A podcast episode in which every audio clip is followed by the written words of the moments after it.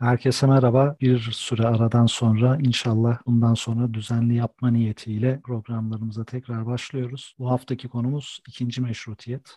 Allah hocam hoş geldin. Hoş bulduk Alperen hocam. İkinci meşrutiyet senin uzmanlık alanın. Şimdi bu ikinci meşrutiyet diyoruz. İkincisi olduğuna göre birincisi de olmalı. Birincisinde ne yaşandı ki tekrar ikincisine ihtiyaç duyuldu? Öyle başlayalım. Şimdi aslında çoğu tarihçi bunu ikiye ayırmıyor Alperen Hocam. Yani buna birinci veya ikinci meşrutiyet demektense e, tek bir meşrutiyet dönemi kapsamında değerlendiriyorlar. Fakat sorun şurada. E, bu meşrutiyet bölünüyor. Yani birinci meşrutiyet dediğimiz dönem 1876 ile 1878 arasındaki dönem. Daha sonra Meclisi Mebusan kapatıldığı için ve Osmanlı Devleti'nin ilk anayasası, kanun esası rafa kaldırıldığı için bu dönem sona eriyor ve 1878'den 1908'e kadar tekrardan Osmanlı Devleti bir monarşiyle yönetiliyor. 1908'de yeniden meşrutiyetin ilanıyla da ikinci meşrutiyete geçmiş oluyoruz. Ama dediğim gibi çoğu tarihçi bunu ikiye bölmez. Tek bir meşrutiyet üstünden okur. Zaten buna meşrutiyetin de ilanı demiyor çoğu tarihçi veya çoğu kaynak. Hürriyetin ilanı diyorlar. Ama daha akılda kalıcı, daha dönemsel bir şekilde kafada yer etmesi için buna birinci ve ikinci meşrutiyet denilmesinde de sakınca yok. Birinci meşrutiyet ve ikinci meşrutiyet ilginçtir. Aynı padişah döneminde ilan edilen iki ayrı e, yönetim biçimi. Yani şöyle ikisinde de Sultan II. Abdülhamit var. Bir tanesinde, birincisinde yani e, 1876'da demiştik ilan tarihi birincisinin. Sultan II. Abdülhamit burada yeni bir padişah. Sultan 5. Murat'tan sonra tahta geliyor. Ama şu şartla tahta geliyor. Anayasayı yani kanun esasiyi tanıma şartıyla, tanıması şartıyla tahta getiriliyor. Kim tarafından? Jön Türkler tarafından. Ve e, insomnia hastalığına yakalandığı söylenilen, yani bu uyku bozukluğu, ruhsal bir bozukluğa yakalanmış. Daha doğrusu kaba tabirle söyleyecek olursak bir akıl hastalığına yakalanmış 5. Murat.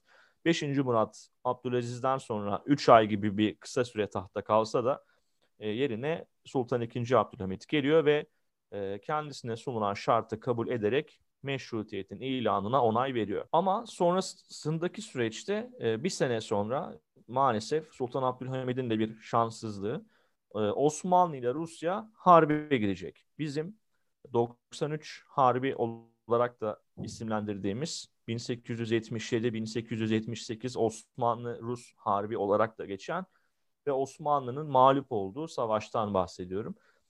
Bu savaşın çıkması üzerine Sultan II. Abdülhamit meclisi kanun esasının kendisine vermiş olduğu yetkiyle tatil ediyor. E, bu tatilden hani daha önceki programlarda da bahsetmiştik. Hani bir tatil ne kadar uzun olabilir falan demiştik. E, bu tatil 30 sene sürecek. Yani anayasayı işte rafa kaldırıyor ve meclisi mebusan tatil ediliyor. Dolayısıyla meşrutiyet olan yönetim biçimiyle tekrardan monarşiye geçiyor. Ve böylece birinci meşrutiyeti biz burada 1878 yılında yani Osmanlı-Rus Harbi'nin sonucunda sonlandırmış oluyoruz. Aslında meşrutiyeti e, Cumhuriyete giden yolda bir basamak olarak görebiliriz herhalde. Meşrutiyet dediğimiz sistem meclis artı monarşi. Yani hem padişah var hem de meclis var. Hani cumhuriyetle monarşinin bir karışımı gibi görebiliriz yani. Cumhuriyetle e, monarşinin arasında duran bir basamak gibi görebiliriz hocam. Senin de ifade ettiğin gibi. Peki bu ikinci meşrutiyetin gelmesinde kimler rol oynamıştır? Bunun gelmesinde tabii ki birçok olay var ve bu işte gerçekleşen olaylardan sonra buna tepki gösteren bir muhalefet var. Bu muhalefetin başında da e, birinci meşrutiyeti ilanında işte Jön Türkleri saymıştık. İkinci meşrutiyetin ilanında aktif bir şekilde rol oynayan İttihat ve Terakki Cemiyeti var bakıldığında. E, Sultan II. Abdülhamid'e muhalifler ve e, onların girişimleriyle bir şekilde ve sonrasında işte ilerleyen dakikalarda bahsederiz. Yaşanan e, suikast hadiseleri var. Sultan II. Abdülhamid'in çaresiz kalması var e, bu şekilde ikinci meşrutiyet ilan edilecek. Yani ana faktör, ana karakter burada e, İttihat ve Terakki Cemiyeti. Genelde Jön Türklerle İttihat Terakki Cemiyeti birbirine karıştırılıyor. Halbuki E, Jön Türkler onlardan seneler önce teşkil edilen, e, teşkil olan bir kuruluş. Ama İttihat Terakki'yi onların torunları olarak görebiliriz. Yani Jön Türk dediğimizde aklımıza bugün Mithat Paşa'nın falan gelmesi lazım ya da Namık Kemal'in gelmesi lazım. Ki Namık Kemal'de birçok e, ikinci meşrutiyet döneminin ünlü simalarının örnek aldığı hatta işte Mustafa Kemal de bunlardan bir tanesi, Enver Paşa da bunlardan bir tanesi e, örnek aldığı bir sima. Zaten İttihat Terakki dediğimiz şey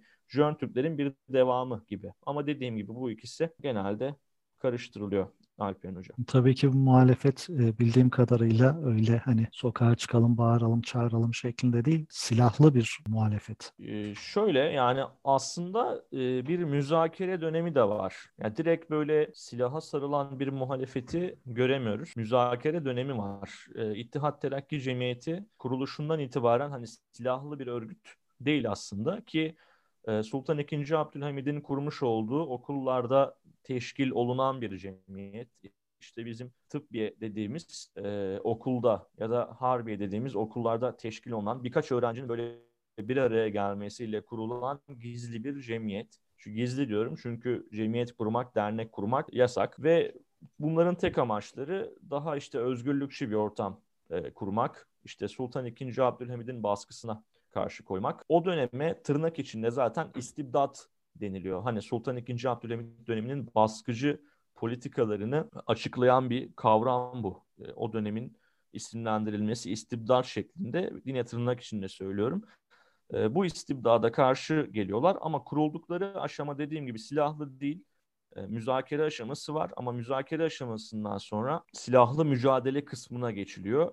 İsterseniz ilerleyen dakikalarda geniş bir şekilde bu silahlı mücadeleden de e, bahsedebiliriz. Şimdi istibdat dedin. Bizim de o dönemi anlamamız açısından hep duyuyoruz. İstibdat, istibdat. Bu istibdat nedir? E, bu istibdat dediğim gibi hatta bunu yine ikiye ayırıyorlar. Birinci istibdat, ikinci istibdat diye. Bu Sultan II. Abdülhamit dönemindeki baskıları bize ifade eden bir kavram. Mesela Mehmet Akif Ersoy genelde işte hepimizin bildiği bir karakter. Yine İstiklal Marşı'nın marşımızın daha doğrusu şairi kendisi. Onun bile hani bu istibdat kelimesini dizelerinde kullandığını görmekteyiz. Yani o da bir Sultan II. Abdülhamit karşıtıydı veya çok sert şiirler yazdığını görmekteyiz. Hani Yıldız'daki baykuş ifadesi çok meşhurdur mesela. Sultan II. Abdülhamit'e ithafen söylenmiştir. Yine tırnak içinde söylüyorum. Aynı görüşte olduğum için değil ne olursa olsun bir padişaha e, bu tür benzetmelerin yapılmasını hani doğru bulmuyorum ama o günden baktığımızda e, sertleşen bir muhalefet var ve bu muhalefetin sertleşmesine de istibdat neden oluyor. Hani Mehmet Akif Ersoy'dan örnek verdim. Çünkü günümüzde e, insanların hani toz konduramadığı bir karakter e, Sultan II. Abdülhamit. Hatta dizide falan böyle e, çok farklı yansıtıldığını biliyoruz. Ama onun, onun muhalefet, muhalefet edenler de aslında yine önemli karakterler. Bunu anlatmak için direkt hani pat diye Mehmet Akif Ersoy örneğini verdim. Bu örnekten de aslında istibdat hakkında biraz ipucu vermiş oldum. Yani ne kadar baskı olduğunu dinleyicilerimiz anlasın diye. Şimdi baskıyı biraz açalım burada. İstibdat kavramını biraz derinlemesine ele alalım. Bir kere yönetimsel olarak hatalar var. Sultan II. Abdülhamit her zaman evhamlı ve paranoyak, yine tırnak içinde söylüyorum bunları, olduğuna dair görüşler çok yaygın. Dönemin hatıratlarına baktığımızda ki bunlar genelde tabii muhalif hatıratlar. İttihat Terakki Cemiyeti'ne mensup kişilerin yazdıkları hatıratlar. Ben de çalışmamı yazarken çoğunu inceleme fırsatı buldum. Ve genel itibariyle Sultan II. Abdülhamit'e getirilen eleştirilerden bir tanesi onun evhamlı olması. Öyle ki mesela asker kendisine darbe yapacak diye askerin hani talimlerini ertelettiği biliniyor. Ya da talimlerini geciktirdiği biliniyor.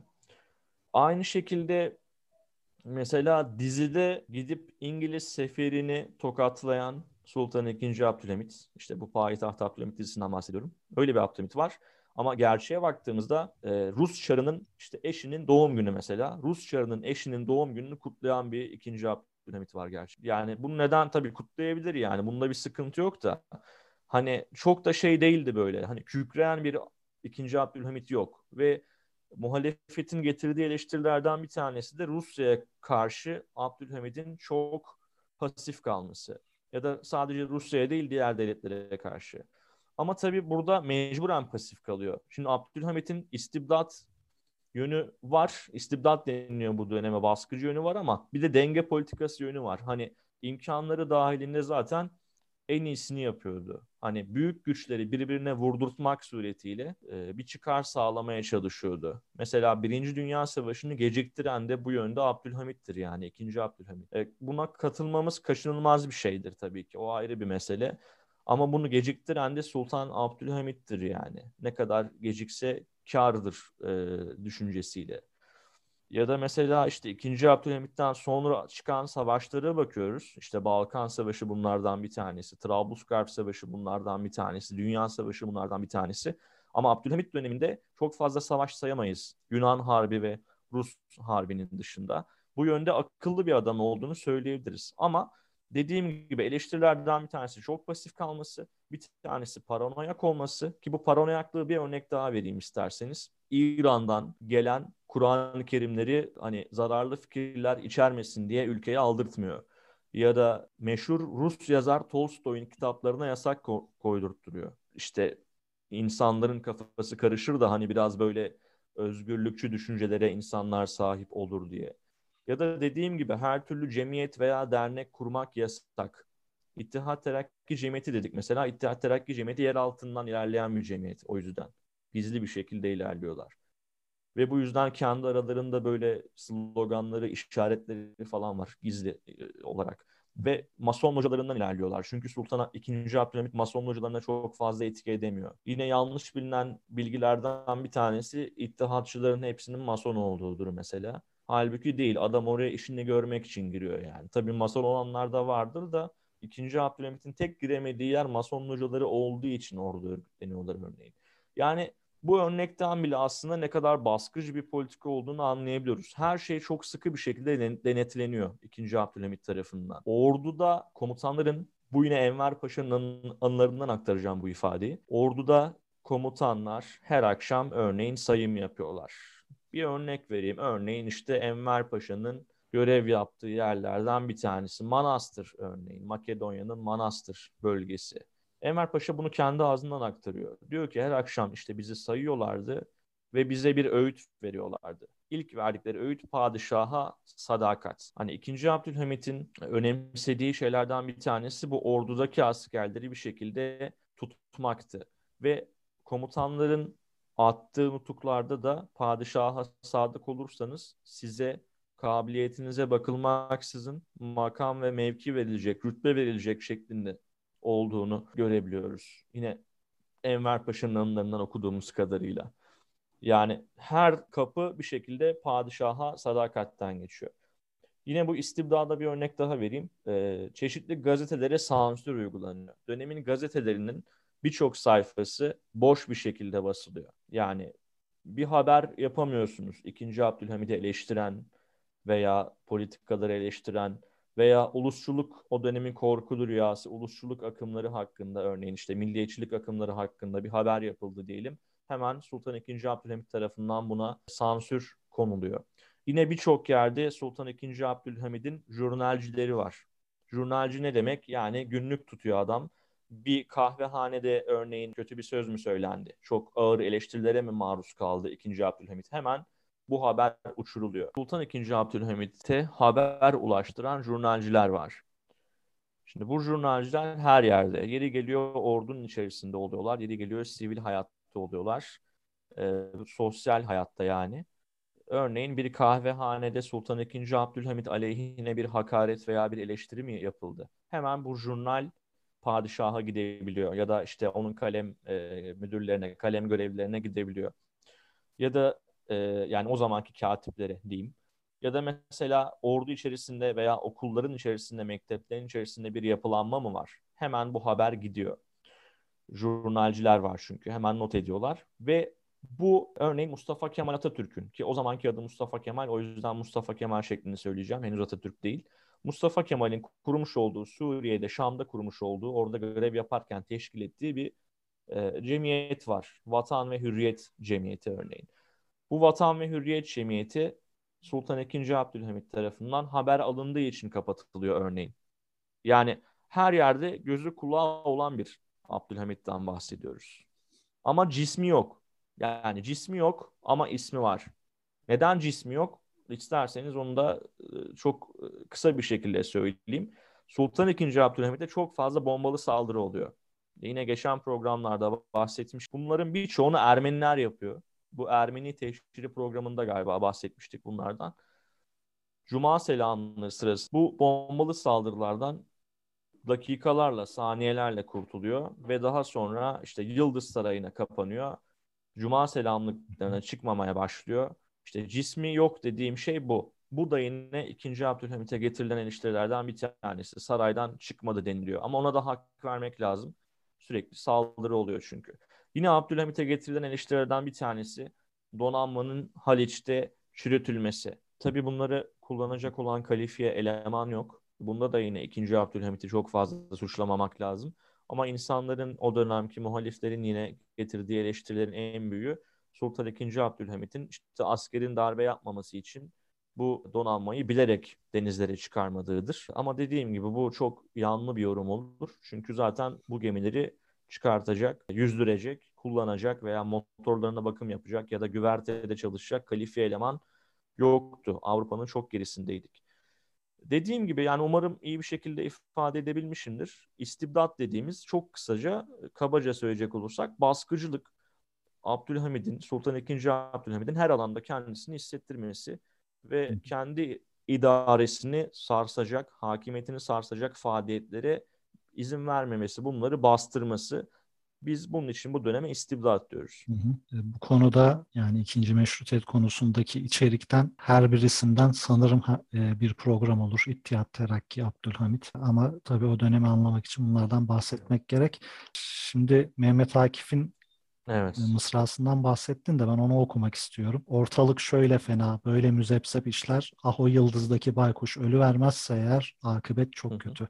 Tabi burada yıldızdaki baykuş Abdülhamit. Evet. Şimdi İttihat ve Terakki'den de bahsettin hocam. Tabii Yıldız Sarayı'nı kastediyor. Hı-hı. İttihat ve Terakki'den bahsettik. Bu cemiyetin kuruluşundan da biraz bahsedelim. Yani Enver Paşa programında bahsettik tabii biraz ama burada da bir hatırlatma olsun. Tabii, tabii ki hocam. Şimdi İttihat ve Terakki Cemiyeti tabii bunun son hali yani muhalefetin doruğa ulaştığı nokta. O şekilde söyleyeyim Alperen Hocam. Daha önce farklı isimlerde farklı örgütler kuruluyor. Sultan II. Abdülhamit'e edilen muhalefeti aslında biz beş gruba ayırabil ayırabiliriz Alperen Hocam. Birinci grubu Harbiye Mektebi mensubu öğrencilerin kurduğu örgüt olarak sayabiliriz. Şimdi birinci meşrutiyetin kahramanlarından bir tanesi ve Sultan Abdülaziz'in hal edilmesinde de parmağı olan Mithat Paşa, daha sonra 2. Abdülhamit döneminde Irak'a sürülecek ve burada hayatını kaybedecek Alperen Hocam. Birçoğuna göre bunun öldürülmesinde Mithat Paşa'nın Abdülhamid'in rolü vardır. Tabii bu konuda ben bilmediğim için yani insanlar, uzmanlar bile hani çoğu tarihçi bu konuda mutabık olamamış. E, Mithat Paşa'nın Abdülhamit tarafından mı öldürtüldüğü ya da kendi eceliyle mi öldüğü kesin değilken burada kesin hüküm vermem doğru olmaz. Ama şu bir gerçek ki Sultan II. Abdülhamit Mithat Paşa'yı sürüyor e, ve Mithat Paşa Irak'ta hayatını kaybediyor. Bunun üstüne bir grup Harbiye Mektebi öğrencisi bir örgüt kuruyor ama çok ufak bir örgüt. Onun için bunun üstüne durmayacağız. İttihat Terakki üstünden gideceğiz. Ama ben yine muhalefet, muhalefeti e, bir şekilde Bu arada, zikredeyim. Buyurun. E, Sultan Abdülaziz'in hal edilmesi de ayrı bir trajik olay. Yani iki bileğini keserek intihar e, susu veriyorlardı. Doğru değil mi? Yanlış mı hatırlıyorum? Evet yani o da yani şimdi diyeceksiniz ki siz de her şeyde orta yolculuk yapıyorsunuz diyeceksin bana ama ee, onda da şey var. Yani kesin bir doğru yok aslında Alperen hocam. Yani bir grup tarihçi yine intihar diyor. Bir grup tarihçi cinayet diyor. Ama şöyle ben vaziyeti anlatayım. Darbe olduktan sonra Abdülaziz'e yine zindana kapatıyorlar ve dört gün zindanda kalıyor. Dört gün zindanda kalmış. E, ve bu dört günün sonunda kol katlama yerlerinden yani bizim bugün modern tabirle e, bisepsin hani başladığı yer diyorlar. Bu dirseğin ön kısmı yani. Ön kol.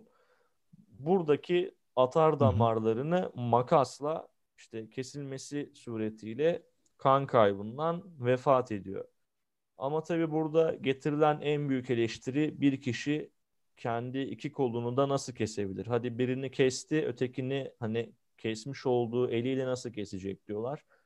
E tabi bu tıbben mümkün müdür? Tıbben mümkün müdür bilemem. Şimdi dediğim gibi Alperen hocam Abdülaziz olayı benim bildiğim şekliyle bu şekilde. Ben de hani intihar mı cinayet mi olduğunu tam olarak bilmiyorum ama yüzde yetmiş intihar diyor. Ee, günümüzde tarihçilerin çoğu intihar olarak zikrediyor bunu. Hani öldürülmek istenseydi dört günün sonunda mı öldürülürdü sorusu soruluyor burada da. Çünkü dört gün yalnızca zindanda kalıyor. Ee, ya hemen işte birini öldürürsün ya da dört gün mü beklersin öldürmek için şeklinde e, savlar geliyor burada da. Cinayet değil diyenlerin açıklaması bu şekilde. Şimdi Mithat Paşa'yı Irak'a göndermişti Sultan II. Abdülhamit. Oradan devam edelim Alperen Hocam. Mithat Paşa Irak'ta vefat ediyor dedik ve bunun üstüne Harbiye Mektebi öğrencileri bir tane grup kuruyor, örgüt kuruyor ama bu örgüt çok kısa ömürlü. İkinci örgüt bizim Ali Suavi dediğimiz kişinin Çırağan Sarayı'nı basması. Bu da ilginç bir olay Alperen Hocam. Ali Suavi denilen bir adam var. Ali Suavi Sultan 5. Murat'ı tekrar başa getirmek için Çırağan Sarayı'nı basıyor beraberindekilerle. Ee, bu bas, basan kişiler öldürülüyor. Bu bir darbe girişimi. Başarısız oluyor. Üçüncü grup bizim e, Scalieri ve Aziz Beyler Beylerin ortaklaşa kurdukları komite var. Yani İtalyan-Türk işbirliği yapılıyor burada. E, bu komite yine çok uzun ömürlü olmuyor bakıldığında. Dördüncü grup Ali Şefkati Bey var Alperen Hocam. Ali Şefkati Bey Osmanlı'daki sansür uygulamaları sebebiyle Napoli ve Cenevre'ye kaçan bir adam ve basın hayatına burada devam eden bir adam. Burada İstikbal gazetesi çıkartıyor. Mücadelesini burada devam ettiriyor. Beşinci ve son grup ise e, bakıldığında askeri tıbbiye dediğimiz ve ileride İttihat Terakki Cemiyeti olacak olan grup. Şimdi biz burada beşinci grup üstünden gideceğiz Alperen Hocam. Diğer dört grubu da zikretmeden geçmek istemedim. Çünkü bunlar Sultan II. Abdülhamit'e karşı oluşturulan önemli muhalefetler. Başarısız olsalar da özellikle bu Ali Suavi olayı, Çırağan baskını tarihte önemli bir yeri vardır bunun. Şimdi biz beşinci gruptan bakacağız dediğim gibi.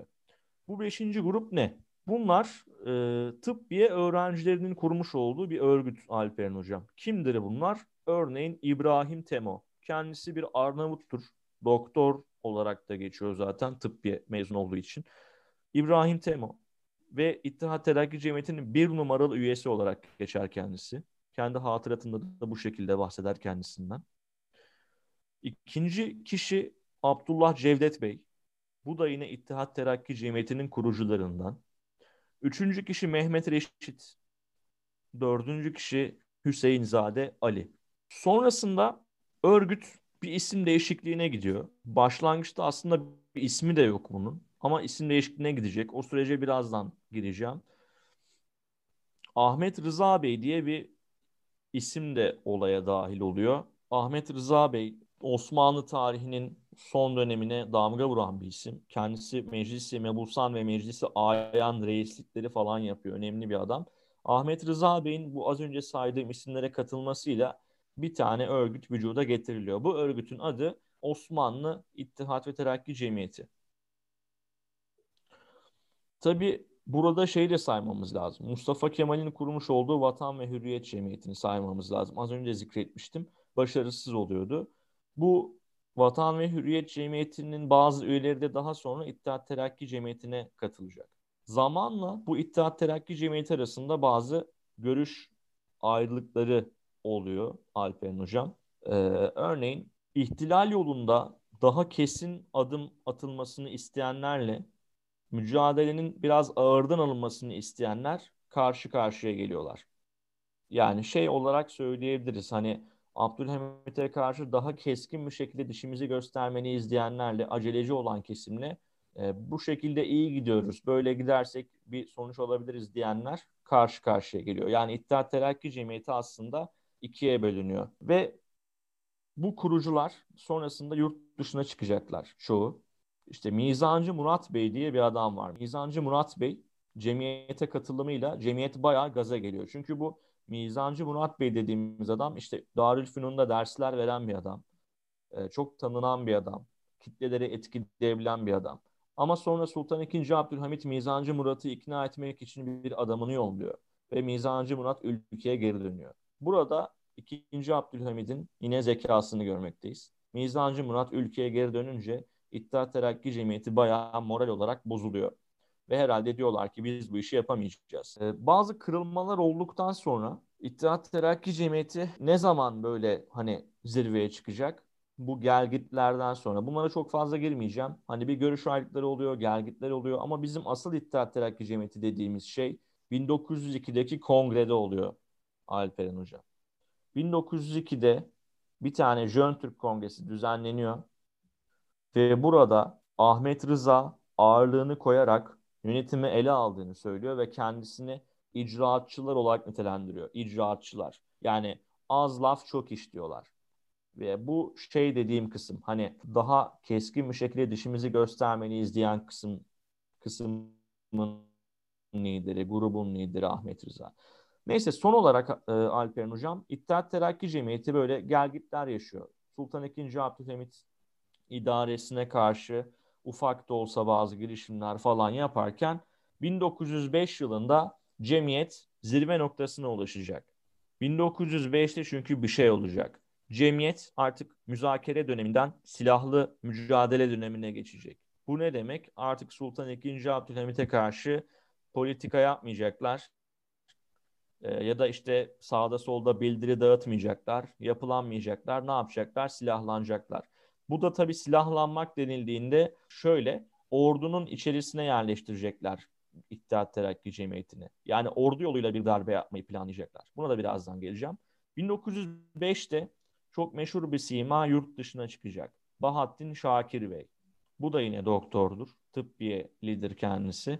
Bahattin Şakir Bey'in yurt dışına çıkmasıyla İttihat Terakki Cemiyeti e, bayağı sükse yapacak. Bahattin Şakir Bey bu arada cemiyete katkı sağlamak için yurt dışına çıkıyor. Çok tanınan bir isim bu da aynı şekilde. Bahattin Şakir Bey az önce bahsettiğim Ahmet Rıza Bey'e katılıyor. Yani icraatçılar olarak nitelendirdiğimiz gruba katılıyor.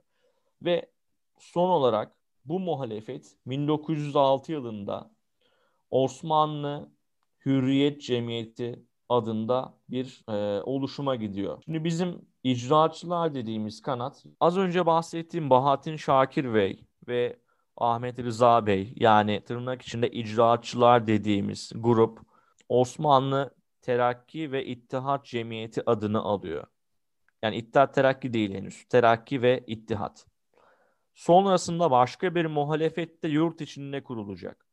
Bak şu, şu ana kadar saydığım yapılanma yurt dışındaydı Alperen Hocam. Yurt içinde de bir muhalefet ayağı var. Bu da 1906'da kuruluyor. Asıl İttihat Terakki Cemiyeti budur aslında. 1906'da Osmanlı Hürriyet Cemiyeti kuruluyor. Şimdi buna katılanların arasında daha kulağa tanıdık isimler gelecek. Örneğin Mithat Şükrü Bileda. Mithat Şükrü Bey. Kendisi Cumhuriyet döneminde de mebusluk falan yapıyor. İsmail Can Bolat. İsmail Can Bolat da yine ünlü bir sima. Kendisi Malta'ya sürülen isimlerden bir tanesi. Yine Malta sürgünü programında bahsetmiştik. Örneğin e, Bursalı Tahir, Mustafa Kemal'e edebiyatı sevdiren kişi olarak bilinen Ömer Naci Bey gibi isimler. E, en önemlisini unuttum gerçi. Talat Bey. Yani bizim Talat Paşa dediğimiz Talat Bey o zaman posta, telgrafta çalışıyordu kendisi. Bir memurdu. Talat Bey falan var. Yani yurt içi e, örgütü Osmanlı Hürriyet Cemiyeti, yurt dışı örgütü Osmanlı Terakki ve İttihat Cemiyeti. Sonra bu ikisinin birleşmesiyle Alperen Hocam, bu ikisinin birleşmesiyle beraber Osmanlı e, İttihat ve Terakki Cemiyeti oluşuyor. Ya bir daha söylüyorum burayı ben şimdi e, vurgulamak adına. Yurt içinde bir örgüt var. Osmanlı Hürriyet Cemiyeti. Yurt dışında da Osmanlı Terakki ve İttihat Cemiyeti var. Bu ikisi birleşip 1907'de yaptıkları kongrede birleşme kararı alıyorlar ve isimleri Osmanlı Terakki ve e, Osmanlı İttihat ve Terakki Cemiyeti oluyor. Burada yurt dışından kastın nedir hocam?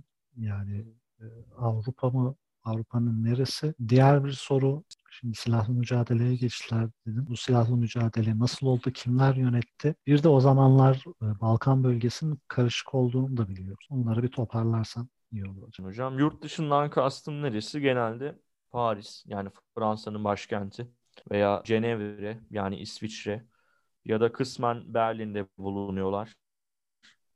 Ee, Mısır'da olanlar var. Çoğunlukta olmasalar da. Merkezden uzak bölgelerde yani İstanbul'un e, uzağında olan vilayetlerde örneğin Trabzon'da bir yapılanma var. Lübnan'da, Beyrut'ta bir yapılanma var. Yine İzmir'de ufak da olsa bir yapılanma var. Yunan adaları dediğimiz bugünkü Rodos gibi işte Midilli gibi bölgelerde bir yapılanma var. Bir de ufak çapta Selanik'te bir yapılanma var ama Selanik'teki yapılanma son ana kadar gizli tutuluyor. Gizli tutuluyor. Çünkü burada gerçekten Sultan II. Abdülhamit'in idaresi e, hissediliyor. Her ne kadar sayıca İttihat Terakki Cemiyeti üstün olsa da buralarda aynı şekilde Selanik'ten sonra Manastır yani Makedonya'daki merkez açılıyor. İttihat Terakki Cemiyeti'nin şubesi açılıyor. Ki zaten meşrutiyetin ilk defa ilan edildiği yer Manastır. Ee, yani Makedonya. Burada İttihat Terakki Cemiyeti bayağı etkin. Yani en başta dediğim gibi Paris, Berlin, Cenevre diyebiliriz. Ama daha sonra bu cemiyet dallanıp budaklanacak. O şekilde ifade edebilirim Alper Hocam. Şimdi bu silahlı mücadele sordun sen. Silahlı mücadele nasıl oluyor? Şimdi bu cemiyetin, İttihat Terakki Cemiyeti'nin iki tane yönü var Alperen Hocam. Bunlardan bir tanesi siyasi yönü. Yani bir şekilde hani bir parti gibi çalışıyor ya da halkı bilgilendirme amacında. Ama bir yönü de silahlı yönü. Çünkü silah olmadan Sultan II. Abdülhamit'e karşı şanslarının olmadığını düşünüyorlar. Ki bu kabul edilebilir bir düşünce yani. Zaten hani meşrutiyeti ilan ettiren şey de silah, patlayan tabancalar, yapılan suikastler bakıldığında. Ee, o yüzden İttihat Terakki Cemiyeti kendi bünyesinde bir tane grup oluşturuyor. Bu grubun adı Fedai Zabitan. Yani Fedai grubu. Bu Fedai grubu nasıl bir şey Alperen Hocam? Cemiyet zorda kalınca bunlar devreye giriyor. Ve işi silahla hallediyorlar. Örneğin bir tane isim söyleyeyim. Mesela şeyi duydun mu Alperen Hocam? Yakup Cemil. Evet. Örneğin Yakup Cemil bunlardan bir tanesi. Çok bahsedilir böyle. Hatta Kurtlar Vadisi'ne falan konu olmuştu. Bu işte bizim Babali baskınında Harbiye nazırını başından vuran isim. O Yakup Cemil. Bunlardan en meşhuru bu fedailerden bakıldığında. Şimdi İttihat Terakki Cemiyeti'nin kurmuş olduğu bu fedai bölüğü dediğim gibi cemiyetin tıkandığı noktaları açmak. Cemiyet zorda kalınca silahla bir şeyleri halletmek istiyorlar. Ve daha sonra bu şubeye subaylar katılmaya başlıyor. Ordu içerisindeki askerler katılmaya başlıyor. Bunlar askerlikten... Mesela bir tane tarihçi var. Buyurun. Bunlar askerlikten istifa edip mi katılıyorlar yoksa ordu içinde yer almaya tabii, devam tabii. ediyorlar? Ya şöyle aslında ordunun diyelim ki yüzde 50'si örneğin Makedonya'dan örnek vereyim. Makedonya'daki 3. ordu vardır. 3. ordunun %70'i zaten aynı fikirde. Sultan II. Abdülhamit karşıtı bunlar. Ya yüzde 70'i bu arada salladım ama çok büyük bir çoğunluğu yani Sultan II. Abdülhamit karşıtı. Ama herkes birbirinden korkuyor acaba bu adam 2. Abdülhamit destekçisi mi diye. Ve bu yüzden aynı fikirde olduğun arkadaşından bile kendini saklıyorsun. Herkes birbirinden kendini saklaya saklaya bir girişim olmuyor.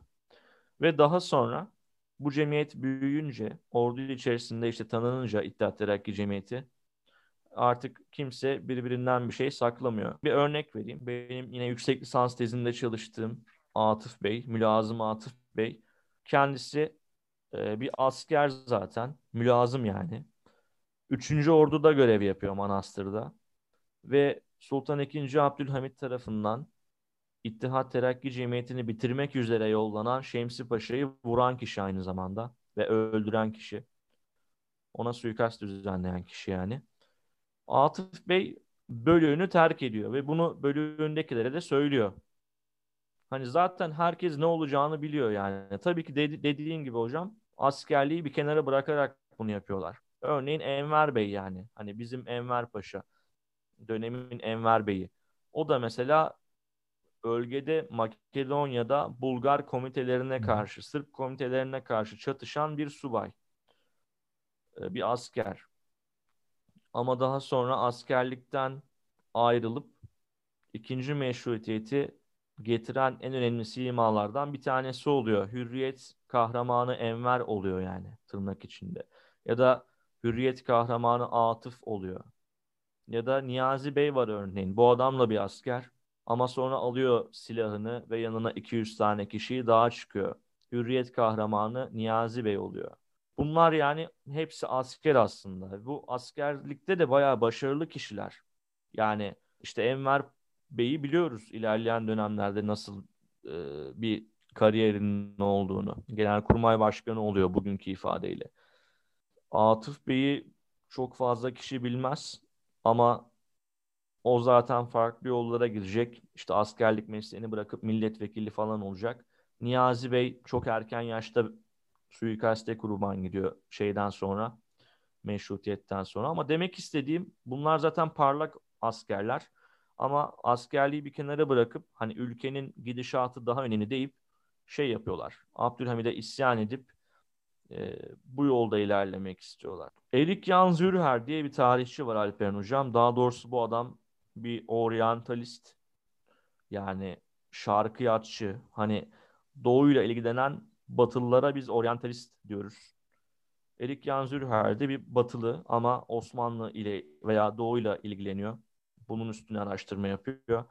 Erik Jan Zürher bu İttihat Terakki Cemiyeti'nin fedai grubu için diyor ki bu adamların işi çoğunlukla suikast ya da adam kaçırmadır diyor. Cemiyetin en tehlikeli ve riskli icraatlarını bu adamlar yapar diyor. Hani herhalde yeterince açıklayabilmişimdir bu sözlerden sonra. Hani cemiyetin tıkandığı yerde tak diye bu fedai bölüğü devreye giriyor. Ve bu fedai bölüğünde gerçekten yetenekli isimler var.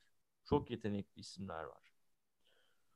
Ee, yani dediğim gibi Yakup Cemil bunlardan bir tanesi. Mülazım Atıf Kamçıl bunlardan bir tanesi.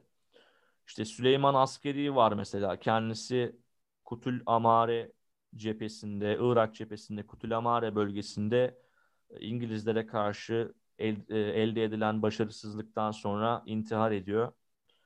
O var örneğin. Yani çok meşhur kişiler var. Örneğin yine az önce ismini zikretmiştim. Ömer Naci Bey, işte bu Mustafa Kemal'in edebiyat sevgisini aşıladığı, Mustafa Kemal'e edebiyat sevgisini aşılayan kişi. Ee, örneğin Ali Çetinkaya var. Bizim tırnak içinde Kel Ali olarak bildiğimiz Cumhuriyet döneminden önceki hatta son özür dilerim Cumhuriyet döneminden sonraki istiklal mahkemelerine başkanlık eden kişilerden bir tanesidir örneğin. Çok tanıdık simalar var bu fedai bölüğünde ve bunların işi dediğim gibi Sultan II. Abdülhamit'i devirmek için ya da o devrilmese bile yönetimi değiştirmek için, hani yönetim biçimini değiştirmek için, monarşiden meşrutiyete geçilmesi için çalışan isimler bunlar. Şimdi suikast yapıyor dedik bu grup dedik e, Alper Hocam. Bu suikastlerin çoğu da zaten devlet görevlilerine yapılacak.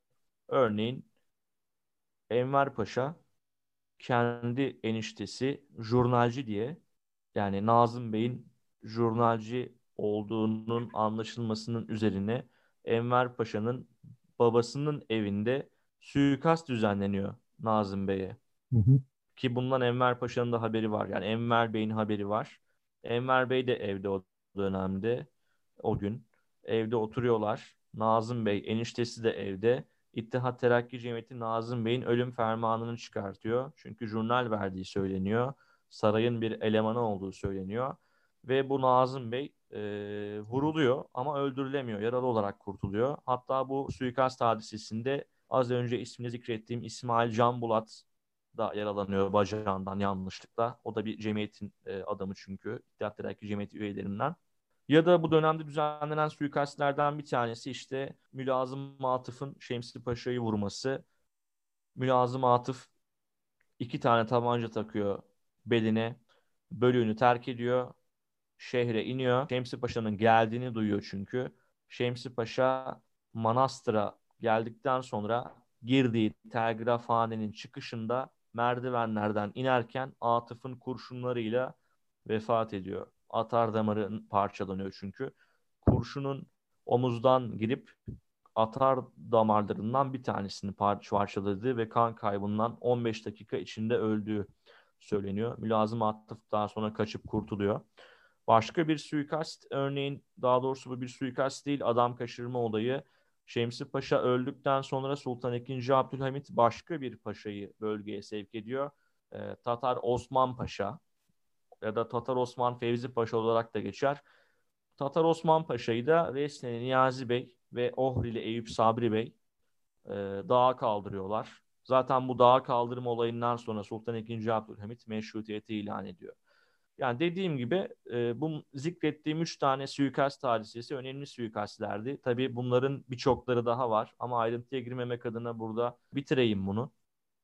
Dediğim gibi e, cemiyet zorda kaldığı zaman bu şekilde silahlı eylemler yaparak Sultan II. Abdülhamit'i çaresiz bırakmak suretiyle meşrutiyeti ilan ettirecek. Şimdi gelelim bu Makedonya meselesine. Aslında olayların çıkış noktası da bu Alperen Hocam. Yani İttihat Terakki Cemiyeti'nin bu kadar alevlenmesinin ya da ikinci meşrutiyetin ilanının bu kadar elzem bir hal almasının arefesinde gerçekleşen olaylardan biraz bahsedeceğim. Senin sorunun üstüne. Bizim Makedonya dediğimiz bir bölge var. Hatta bu bölgeye Makedonya salatası ya da Makedonya çorbası diyorlar. Yani salata denilmesinin tabii belli başlı sebepleri var. Burada çok fazla ulus yaşıyor. Yani Makedonya'da örneğin yaşamayan yok. İşte Yahudisi de yaşıyor, Sırbı da yaşıyor, Bulgarı da yaşıyor, Ulahı da var, e, Arnavut'u da var, Türk'ü de var, Rum'u da var. Yok yok yani. Şimdi böyle bir bölge patlayan bir patlayacak bir bomba mahiyetinde. Çünkü işte 1789'da Fransız ihtilali oldu biliyorsun ve bu ihtilal neticesinde ortaya milliyetçilik akımı çıktı ve her ulus kendi ülkesini kurmak için bir şekilde çalışma yaptı ve önce Sırp isyanı, sonra Yunan isyanı, işte sonra gerçekleşen diğer isyanlarla birlikte bu Makedonya üstünde de e, bazı devletlerin emelleri ortaya çıkmış oldu. Şimdi bu Makedonya'da bir sürü komite var. Bu komitelerden en meşhuru Bulgar komiteleri. Tabii şeyler de komite kuruyor. Örneğin işte Sırplar, Rumlar, Ulahlar falan ama en etkilisi Bulgar komiteleri. Bu Bulgar komiteleri adam kaçırmadan tutun, köy basmadan tutun, suikastlerden tutun, köyleri ateşe vermek, harmanları, tarlaları ateşe vermekten tutun. Hatta ilerleyen dönemlerde bunlar Osmanlı Bankası'nı falan falan patlatıyorlar. Zaten bizim jandarma birliklerimizle çatışmaya falan giriyorlar. Ya bölge bir şekilde yanıyor. Bulgar komitelerinin bu faaliyetleriyle. Bulgar komiteleri aynı şekilde işte bu kiliseler tarafından destekleniyor. Kiliseler bir üs gibi kullanılıyor ama aynı dönemde bizim imamlarımız sadece namaz kıldırıyor, işte ölü falan yıkıyor yani. Hani dini görevlerini yap- yapıyorlar bir şekilde. Ama karşı kilise siyasete bulaşmış durumda. Bizim halk biraz daha pasif kalıyor. Ya bizim köylümüz çareyi devlette buluyor. Diyor ki herhalde devlet yarın bir gün gelir bunları kökünü kazır. Ya da asker gelir yarın bir gün bunların kökünü kazır şeklinde olaya bakıyor. Ve bizim köylerde bir örgütlenme yok. Ama buna karşılık Bulgarlarda, Sırplarda, Rumlarda aşırı bir şekilde örgütlenme var. Ee, bu Bulgarlar, işte Sırplar en son 1902'de işte bir toplantı yapıyorlar. Ve bu 1902'de yaptıkları toplantıda bazı kararlar alıyorlar. Diyorlar ki 1903'te biz isyan edeceğiz. Hatta bu 1903'teki isyanlarını da kutsal İlya günü diyorlar. Ya bu karara göre 1903'te artık Bulgarlar Makedonya'nın kendilerinin olması için büyük bir isyan başlatacaklar. Bu kararı alıyorlar. Bütün işte Bulgar komiteleri bir araya geliyor falan filan. Bu Bulgarların yapmadığı şey yok. Yani az önce saydım birçoğunu ama biraz daha sayayım örneğin. Örneğin demir yollarını havaya uçuruyorlar. Ya da e, bir yolcu gemisine bomba koyuyorlar. Gemi denizde giderken patlıyor. Ya da mesela bir tane adam kaçırıyorlar. Sonra fidye istiyorlar Abdülhamit'ten. Abdülhamit bu fidyeyi veriyor. Yani geçimlerini devletten aldıkları fidyelerle sağlıyor bu komiteler. Devletten aldıkları paralarla silahlanıyorlar. Dolayısıyla böyle bir tablo olunca Makedonya'da buna devlet de çok fazla ses çıkaramayınca maalesef bizim subaylar bu kanın durmasını istiyor. Bu komitelerle zaten örneğin Enver Paşa yıllarca mücadele etmiş dağda. İşte Niyazi Bey yıllarca mücadele etmiş. İşte az önce ismini saydığım Ohrili, Eyüp Sabri, Atıf Bey yıllarca mücadele etmiş. Bunlar Harbiye Mektebi'ni bitiriyorlar. Ee, Makedonya'ya gönderiliyorlar. İlk görev yerleri bunların Makedonya. Dolayısıyla bu komitelerle çarpışıyorlar. Ama bu bir yere kadar. Yani çarpış çarpış nereye kadar? Bunun bir sonu yok. Hani bir komiteden birkaç kişi öldürüyorsun, yarın başka bir komite geliyor ya da o komitenin devamı geliyor falan. Dolayısıyla subayların istediği şey şu e, bu kanın bir şekilde müzakere yoluyla durdurulması. Müzakereden kastım şu. Meclisi mebusanı açalım diyorlar. Meclisi mebusanı açtıktan sonra bu komiteler hani silah bıraksın.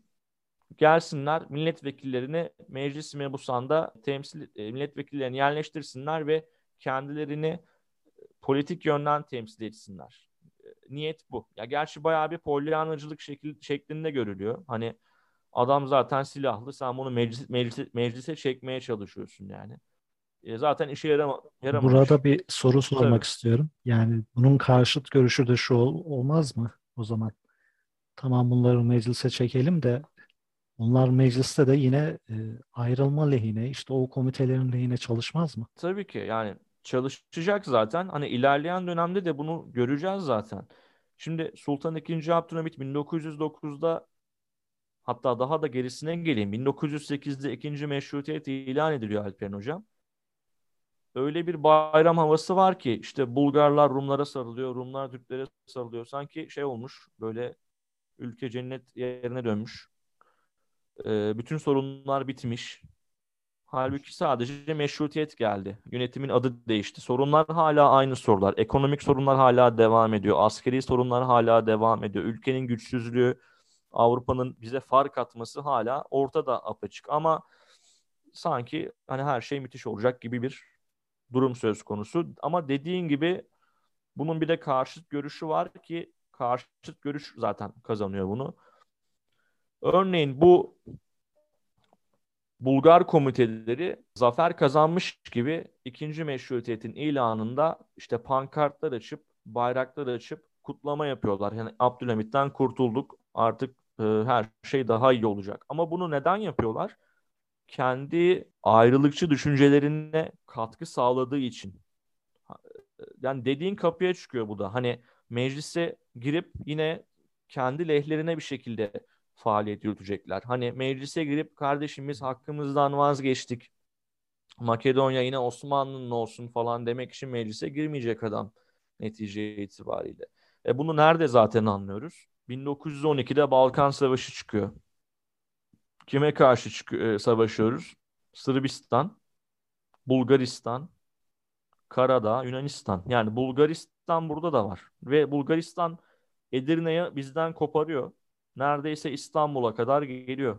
Hani niyetleri zaten adamların ayrılmak. Dolayısıyla meclise gelmeleri bize karşı olan tavırlarını değiştirmeyecekti. Bu da İttihat Terakki Cemiyeti'nin en büyük hatalarından bir tanesi bu görüş. İkinci meşrutiyete giden yolu konuştuk. İttihat ve Terakki'nin kuruluşunu, Makedonya işte yani Balkanların ahvalini konuştuk. Ordunun durumunu konuştuk, Abdülhamit'in istibdatını. Peki ikinci meşrutiyetin ilanı için bardağa taşıran bir damla var mıdır? Yani bu oldu ve artık Abdülhamit'in başka bir çaresi kalmadı dediğim. Şimdi ikinci meşrutiyete giden yolda bardağa taşınan son damla yok ama son damlalar var. Yani Abdülhamit'in İttihat Terakki Cemiyeti karşısında çaresiz kaldığı bazı anlar var. O anlardan yine bahsedeyim ben. Bunlardan bir tanesi az önce de bahsettiğim Münazım Atıf'ın Şemsi Paşa'yı vurması. Şimdi neden burada Şemsi Paşa önemli? Belki başka bir paşayı vursa bu kadar tesir etmezdi Alperen Hocam. Ama Şemsi Paşa olunca olay başka bir yere gidiyor. Neden diyeceksin? Şimdi Şemsi Paşa'yı ben sana anlatayım biraz daha iyi anla. tamam. Şemsi Paşa'ya e, herkes kurtarıcı gözüyle bakıyor.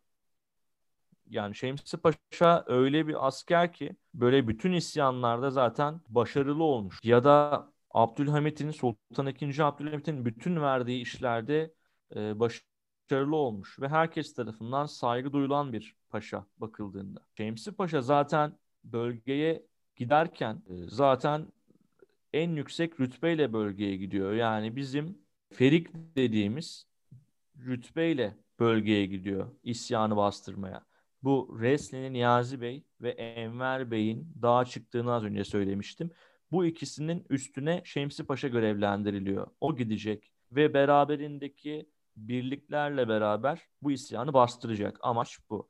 İkinci Abdülhamit'in sağ kolu gibi bir şey bu Şemsi Paşa. O şekilde ifade etmem daha mantıklı olabilir. Kendisi görev verinden Mitrovica dediğimiz bu Arnavutluk'taki bir bölge Mitrovica. Mitrovica'dan ayrılıyor ve Manastır'a gidiyor askerleriyle birlikte. Manastır'a gittiğini dediğim gibi telgrafhaneye hemen giriyor. Burada sarayla yazışıyor. Buranın çık e, çıkışında merdivenlerde telgrafhanede eldivenlerini unuttuğunu hatırlıyor ve yanındaki Hüseyin A denilen bir adı arkadaşından diyor ki benim eldivenlerimi getirir misin? Tam o sırada bu kalabalığın arasından Atıf Bey çıkıyor. Üç el ateş ediyor. Bu attığı üç elden ikisi boşa giderken bir kurşun Şemsi Paşa'nın atar damarına isabet ediyor. Ve Şemsi Paşa 15 dakika içerisinde vefat ediyor. Şemsi Paşa'nın öldürülmesi bomba gibi düşüyor Alpen Hocam gündeme. Abdülhamit şoka giriyor. Yani Şemsi Paşa gibi bütün isyanlarda böyle başarılı olan, e, çok güvenilen, hatta herkesin adını duyduğunda titrediği, bunu tırnak içinde söylüyorum çünkü çoğu kitapta bu şekilde geçiyor. Bir adam e, bir kurşunla ölüyor çünkü. Atıf Bey'in attığı kurşunla. Hatta Şemsi Paşa'nın öldürülmesinden sonra yabancı basında haberler çıkmasın diye Abdülhamit emir veriyor ki bu belge devlet arşivlerinde var. İsteyenler bakabilir. Osmanlıca işte bilenler. Gerçi bilmeyenler de hani belgenin başlığına bakabilir girip bu şekilde Şemsi Paşa yazılırsa e, bu bir şekilde bulunabilir bu belge. Şimdi böyle büyük bir başarılı bir komutanın ölümünden sonra Abdülhamit, Sultan II. Abdülhamit yurt dışında çıkacak olan haberleri konsoloslar vasıtasıyla yasaklatmaya çalışıyor. Bu haberlerin çıkmasını engellemeye çalışıyor. Çünkü büyük bir aciziyet. Yani sarayın en güvendiği adam vuruluyor e, Alperen Hocam. Başka bir olay e, Şemsi Paşa'nın yerine getirilen Tatar Osman Paşa'nın vurulması. Şimdi bu aslında Atıf Bey'in yaptığı işten daha büyük bir iş. Pardon vurulması dedim affedersiniz. Vurulmuyor daha kaldırılması e, şeklinde değiştireyim ben onu. Özür dilerim. E, Şemsi Paşa'dan sonra Müşir Osman Paşa gelecek. Şimdi Müşir Osman Paşa da aynı şekilde çok tecrübeli bir adam. Ve Şemsi Paşa'nın yapamadığı şeyi o yapmaya çalışacak. Niyazi Bey'in, Reslen Niyazi Bey'in isyanını bastırmaya çalışacak. Ama Reslen Niyazi Bey 200 tane adamını alıyor. Bir de güçlerini birleştirdiği bir adam daha var. Ohrili Eyüp Sabri Bey. Ohrili Eyüp Sabri Bey'in kurmuş olduğu bir bölük var hatta. Adını şu an unuttum ama Manastır Milli Bölüğü müydü acaba? Neyse şu an aklımda yok. Eyüp Sabri Bey ile Niyazi Bey güçlerini birleştirip Osman Paşa'nın kaldığı konağı basıyorlar. Hatta bu dönemin gazetelerinde bile e, geniş yer buluyor yani bu olay. Örneğin işte Washington'da çıkan Evening Star gazetesi, New York Tribune gazetesi, işte The Topeka Daily State Journal gibi gazeteler, işte Amerika'da veya İngiltere'de yayın yapan gazetelerin hepsinin e, bir kısmında bu dağ kaldırma hadisesi var. Yani Tatar Osman Paşa da Niyazi Bey ve Ohrili Eyüp Sabri Bey tarafından dağa kaldırılınca Sultan II. Abdülhamit gerçekten büyük şoka uğruyor. Bir şey daha söyleyeyim Alperen Hocam. Şimdi bunu söyleyince zaten bunun üstüne herhalde söz gerekmeyecek. Manastır valisi var Alperen Hocam. Hıfzı Paşa. Makedonya'daki Makedonya'nın Manastır bölgesinin valisi bu adam. Sultan II. Abdülhamit durumu soruyor. Diyor ki Manastır'da durum nedir? Yani bu kadar hadise oldu. Hani ne yapsak acaba? Durum hani benim aleyhime mi yoksa muhaliflerin aleyhine mi? Benden başka ya da diyor herkes ki, e, aynen tam onu söyleyecektim. Valla ağzımdan aldın ya. İkinci Abdülhamit soruyor yani hani İttihat Terakki Cemiyeti mi daha etkin ben mi? Aslında biliyor kimin etkin olduğunu da hani ne kadar durumun kötü olduğunu aslında öğrenmek istiyor. Hıfzı Paşa cevap olarak çok vurucu bir cümle söylüyor. Diyor ki manastırda kulunuzdan gayrısı herkes ittihatçıdır. Şimdi bu zaten bunun üstüne zaten bir söz gerekmiyor. Yani benden başka herkes ittihatçıdır dediği için hatta şöyle söyleyeyim e, Şemsi Paşa'nın damadı bile iddiatçı.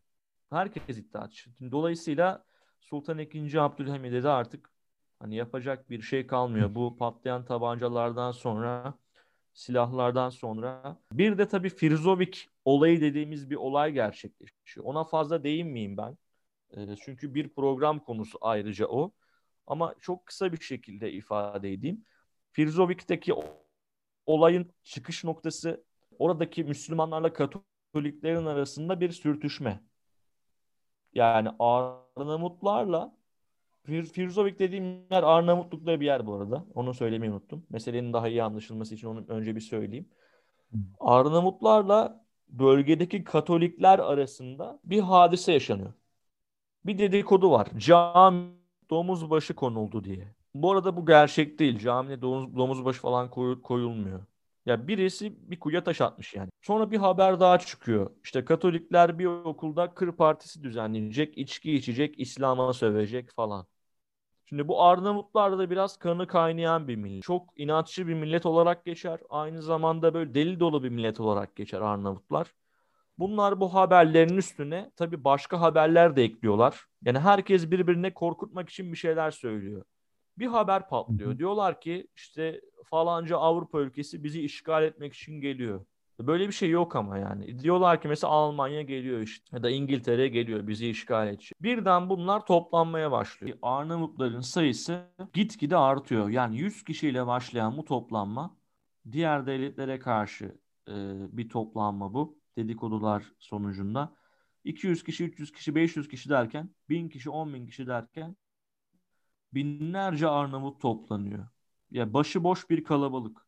Patlayacak bir bomba gibi bir kalabalık yani. Bakın. Bir de bu Arnavutlara Şemsi Paşa'nın Atif Bey tarafından vurulduğu haberi geliyor. Bu kalabalık bunu duyunca iyice heyecanlanıyor. Ne oluyor ve ne bitiyor? Çünkü bunların haberleri e, pek yok. Sonra hareket ordusu kumandanı Mahmut Şevket Paşa ki kendisi 31 Mart'ı bastıran hareket ordusunun kumandanı diyor ki herhalde diyor bu kalabalık Abdülhamit'in lehine davranacak. Ve ne yapıyor biliyor musun Alperen Hocam? Galip Bey diye bir adam var. Miralay Galip. Miralay Galip'i bölgeye gönderiyor. Diyor ki sen git bu kalabalığı etkile. Miralay Galip gidiyor bu kalabalığın işte arasına giriyor. Onlara konuşma yapıyor vesaire. Bu kalabalık birden meşrutiyet yanlısı bir kalabalık haline geliyor. Mesela Süleyman Külçe diye bir adam var. Bu kalabalığı adam şöyle açıklıyor. Kalabalık diyor o kadar arttı ki diyor belediye başkanın evinde ve bahçesinde bin kişi vardı sadece diyor. Yani sadece bir evde bin kişi var. Bir de bunun dışarısı var yani. Bu sayı 30-40 bini buluyor Alperen Hocam. Ve daha sonra Galip Bey'in çalışmaları neticesinde bu kalabalık meşrutiyeti istiyor. Yani olayın aslında meşrutiyetle hiçbir alakası yok. Ama ne oluyor ne bitiyor bir şekilde İttihat Terakki Cemiyeti kendi adamlarını ortaya koyarak bu kalabalığı Abdülhamit karşıtı bir kalabalık haline getiriyor. Netice itibariyle bu kalabalık da meşrutiyeti istemeye başlayınca batılı devletlerin kendilerini işgal edeceklerinden korkup tek çarenin meşrutiyet olabileceğini e, düşününce bu kalabalık Sultan II. Abdülhamit'in yapacak hiçbir şeyi kalmıyor. Yani sonuç itibariyle yaşanan suikastler ve bu Firzovik hadise 2. Abdülhamit'i meşrutiyeti ilan etmesinin dışında bir seçenek bırakmıyor. Ama şimdi Sultan II. Abdülhamit'in bir zekası daha var. O da sanki hiçbir şey olmamış da meşrutiyeti kendisi ilan ediyormuş gibi bir havaya bürünüyor. Yani sanki İttihat Terakki Cemiyeti hiç baskı yapmamış, sanki hiç suikastler olmamış gibi kendi gönlünden kopmuş gibi hani ikinci meşrutiyet gönlünden kopmuş gibi ilan ediyor. O da dediğim gibi zeka yani başka bir şeyle açıklanamaz. Ee, bir tane irade-i seniye yayınlıyor. Yani padişah e, emri ve meclis mebusan açılıyor. Hatta meclis mebusan açıldığında Abdülhamid'in ilk konuşması e, işte diyor ki bugün diyor milletimin mebuslarını huzurumda görmekle çok bahtiyarım. Memleketimizin diyor işte kanun esası idaresi hakkındaki azmim kat ilayet tegayyerdir. İnşallah diyor meclis mebusanımız devletimize ve milletimize hayırlı işler görür. Vatanımız her türlü saadete mazhar olur. Yani sanki Abdülhamit 40 yıllık meşrutiyet sevdalısıymış gibi bir beyan vermek e, durumunda kalıyor. Ya başka da seçeneği yok zaten. Bu şekilde 1909'a kadar gidecek. 1909'da o tabii başka bir programın konusu olabilir belki. 31 Mart isyanı neticesinde Sultan II. Abdülhamit tahttan indirilip Selanik'e sürgüne götürülecek. Selanik'ten de Balkan Savaşları esnasında kaçırılıp Beylerbeyi Sarayı'na getirilecek ve burada e, hayata veda edecek Sultan II. Abdülhamit. Şimdi ikinci meşrutiyeti ilan edildi dedik. Enver Paşa vesaire hürriyet kahramanı oldu.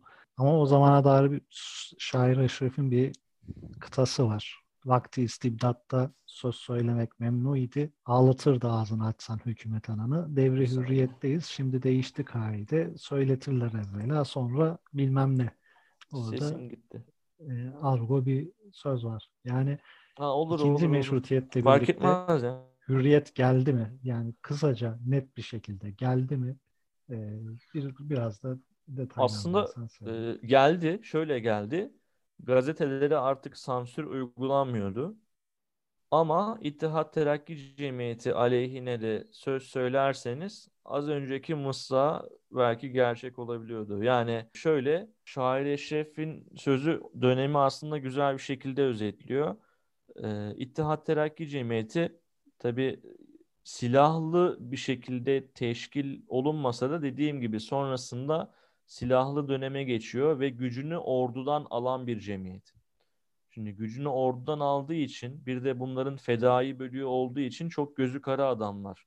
Dolayısıyla kendilerine hakaret edildiğinde veya eleştirildiklerinde insanı faili meşhur yapabiliyorlar.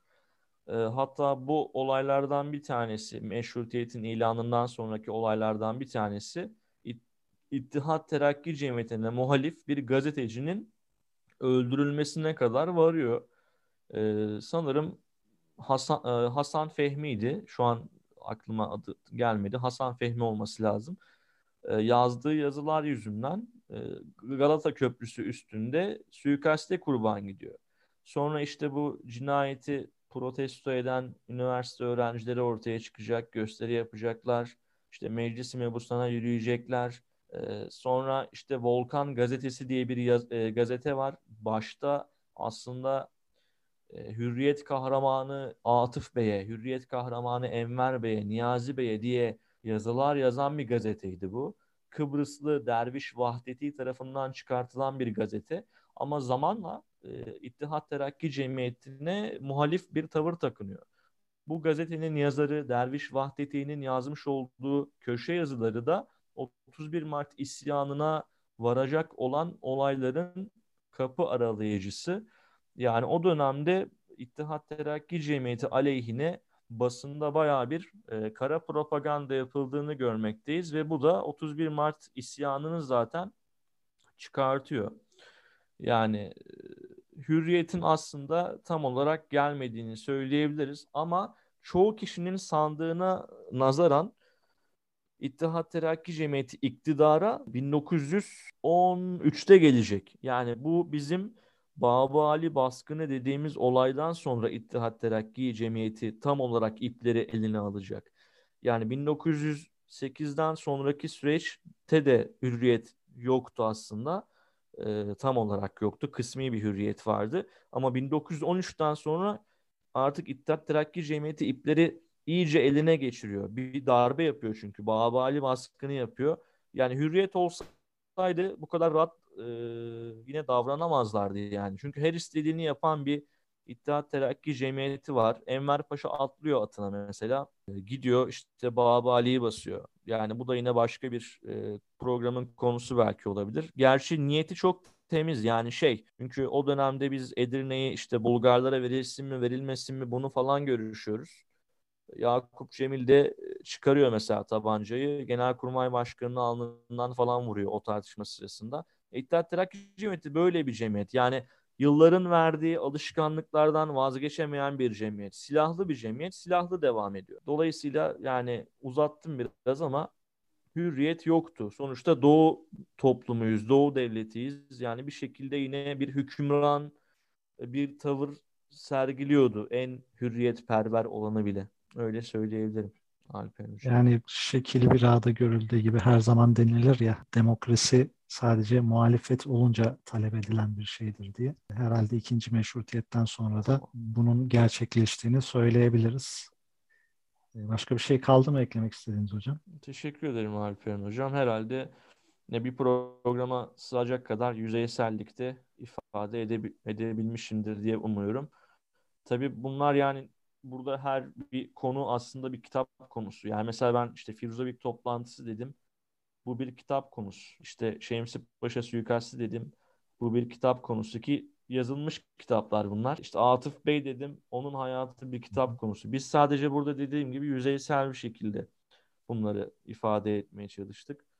Ee, ikinci meşrutiyet dönemi beni çok heyecanlandırıyor. Çünkü benim çalışma konum e, buradaki e, suikasti gerçekleşen, gerçekleştiren kişi e, Atıf Bey'di. Onun özelinde de genele bakmak zorunda kaldım. Yani meşrutiyet dönemine dair belgeleri de inceleyebildim. Onun için sevdiğim bir dönem ama çok da parlak geçmeyen bir dönem aslında. Bunu da belki başka bir programda konuşabiliriz. İkinci meşrutiyet döneminden işte Cumhuriyet'e kadar neler oldu ona da gerekirse ayrıca bakarız. Çok güzel sorular yönelttin Alperen Hocam. Umarım izley e, dinleyicilerimiz de istifade e, ederler bu programdan. Teşekkür ederim. Haftaya görüşmek üzere. Hoşçakalın.